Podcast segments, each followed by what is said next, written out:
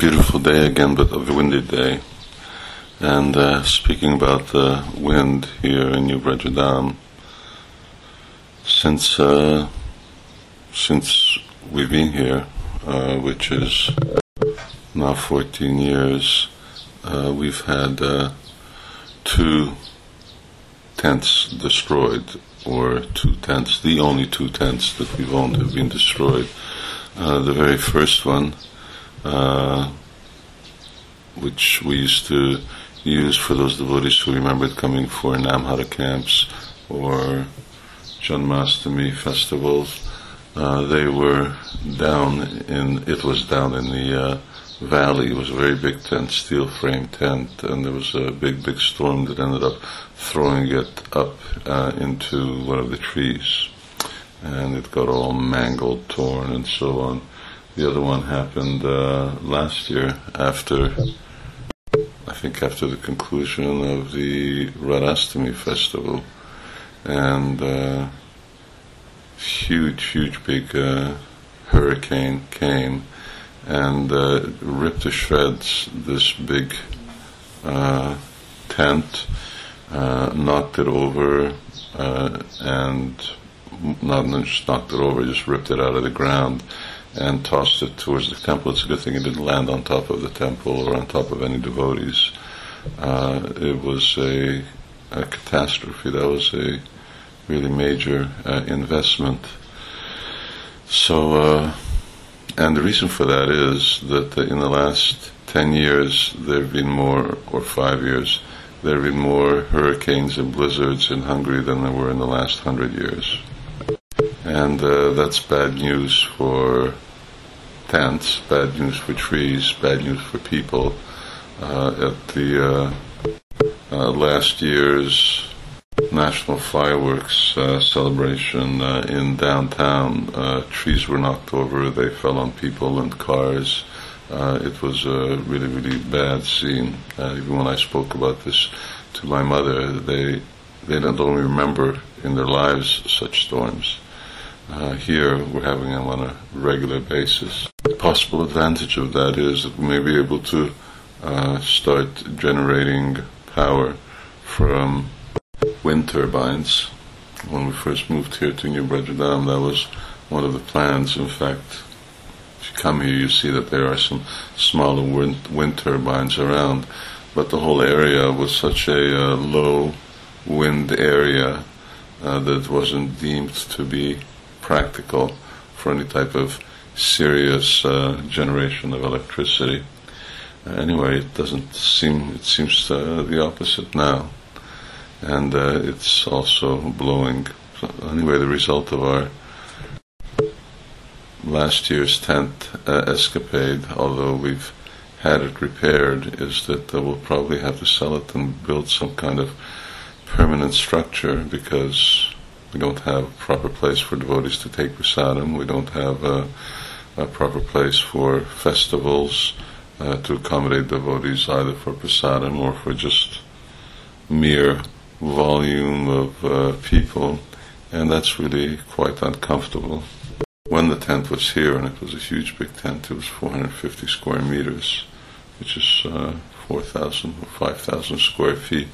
That was a big tent. Uh, we could feed uh, all the devotees, 500 devotees at a festival in one go, uh, whatever the conditions, rain conditions are, of course, provided that there wasn't a hurricane.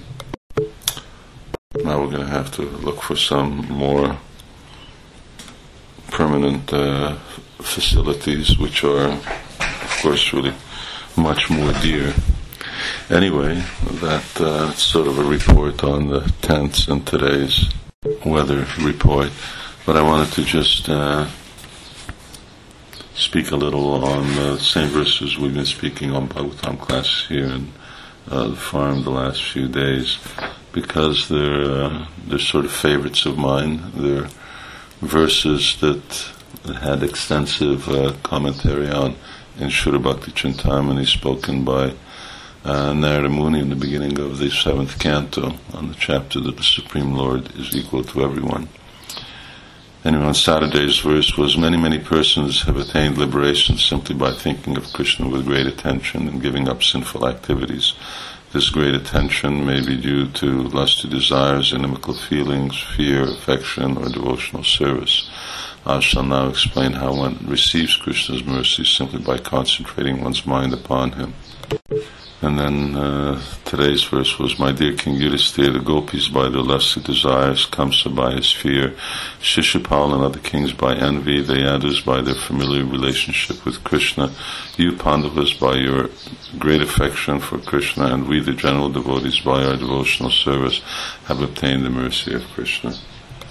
Uh, here, the uh, essence of uh, Krishna consciousness, or at least essence of practice of Krishna consciousness, uh, which I'd spoken about a few days earlier, control of the mind uh, is uh, being emphasized. Not only really control of the mind, but the spontaneous absorption of the mind, avesha.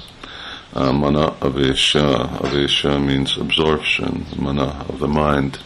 Uh, spontaneous absorption of the mind can be aroused uh, in different ways. And uh, Narada Muni is uh, giving examples of this. He says by lusty desire, or by fear, by envy, by attachment, by devotional service.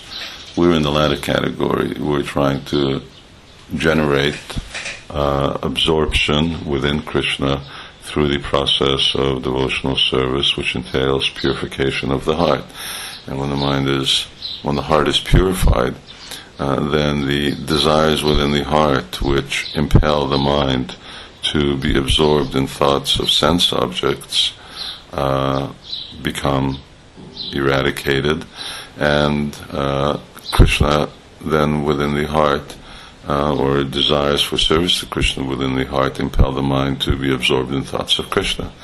So this is how the transition takes place between the mind being one's enemy and the mind being one's friend. Of course, that process is a, a, very lengthy one. It's an easy one for those of you who've practiced for 5, 10, 15 years. You can testify to the fact that constant absorption in Krishna by the mind is a difficult thing. Generally, it's a battle. It's a battle because the mind is tending to go otherwhere and it's tending to go to other places because there are still many unwanted things present within the heart. However, there's a very unusual phenomenon that takes place uh, for people who have some kind of close connection or contact with Krishna. And then examples of them are given here. Uh, that uh, the uh, gopis, by their lusty desires, Kamsa, by fear, uh, Kamsa was so obsessed uh, that Krishna, the eighth son of Devaki and Vasudeva, was going to kill him, that his kingdom was going to be over, his sense gratification that he'd fought for so long, uh, all of his aspirations uh, for his family and uh, spreading his empire throughout the world, that all of this was going to be taken away that it was just something that he was absorbed in and thinking about 24 hours a day. So it was a natural absorption. He didn't have to uh, force his mind to think about Krishna. His mind was spontaneously absorbed in thoughts of Krishna, and that was obtained solely through fear of Krishna. The wonderful thing about such absorption in Krishna is that if you're absorbed in thoughts of Him, you become purified of sinful reaction. Now, of course, that inimical absorption is contrary to the principle of anukulyena krishnanushilanam, of favorable devotional service. Therefore, it doesn't really count as devotion. But still, it does count as the absorption of the mind, and it has a purificatory effect. Uh, the uh, Yadus considered Krishna as their relative. They were thinking about Krishna always as their father, uncle, uh, distant or close uh, relative. And by constant absorption in him, as they lived in Dwarka, they saw him from morning to night. Uh, they sat in uh, the court with him. They heard him uh, deliver uh, discourses. Uh, they saw him in the morning uh, giving away uh, millions of cows in charity. They witnessed his loving interaction with his uh, children and wives. So they were always absorbed, and they were absorbed thinking how wonderful our relative Krishna is. So they also achieved an absorption. Of course, the result of that absorption, uh, the result of Kamsa's absorption and the result of the Yadu's absorption is different. Because one is inimical, therefore he will achieve Sayujya Mukti. Those who are engaged in favorable thoughts of Krishna and are serving Krishna, then they achieve some other benefit. And Srila Prabhupada in the purport explains that for instance, Vayam, Narada Muni talks about we. Uh, he calls we, he calls himself, and uh, Prabhupada says we the uh, general devotees. General devotees meaning devotees engaged in regulated devotional service. So uh, Vaidhi Bhaktis achieve Vaikuntha, and the gopis by their uh, lusty attachment. Uh, of course, lusty attachment here means that they had kama, or they had spontaneous attachment in a conjugal mood, attraction to Krishna. But it wasn't material attachment or mundane attachment, it was actually spiritual or transcendental. Still, it's referred to here as being lusty or kama. So, in any case, this absorption in Krishna, which is achieved by some type of intense thought, intense relationship uh, with Him is a great treasure. And that's why at, another verse later on, uh, Narada Muni will say that I think that the demons are better off than the devotees. Because for devotees to achieve this state of absorption, is very, very difficult. It may take them lifetimes in order to uh, learn how to control their minds, become free from all habits, and then spontaneously be attached. But the devotees, just by their obsession, either their envy, like Shishupal, uh, or their fear of Krishna, they become absorbed in the Lord just as a consequence of their materialistic, uh, mundane uh, behavior and activities. So how easy it is for them. Of course, they're not on the same platform. They don't receive the same benefit. Uh, but these examples are being given to show us that in the ultimate issue, there's no other solution to our advancement in Krishna consciousness other than purifying our heart, placing Krishna within our heart, and then as Krishna also says in the Gita, Jitatma, Pashantatma, Paramatma, Samadhina. Once the mind becomes conquered, in other words, the mind doesn't have any other impetus uh, other than thoughts about Krishna, then Krishna is achieved. Krishna is achieved because the mind will then naturally think about him. Just as right now our mind naturally goes towards sense gratification. Why? Because that's what's within our heart. But when that sense gratification is removed from our heart and only Krishna is in our heart, then naturally the mind will go towards Krishna. And that's wanted. We don't want to, what they say, void our mind or get rid of our mind because our mind is the instrument by which we'll be absorbed in thoughts of Krishna. And absorption in thoughts of Krishna uh, will be the ultimate goal of our devotional service. Uh, that will help us really uh, make advancement by leaps and bounds.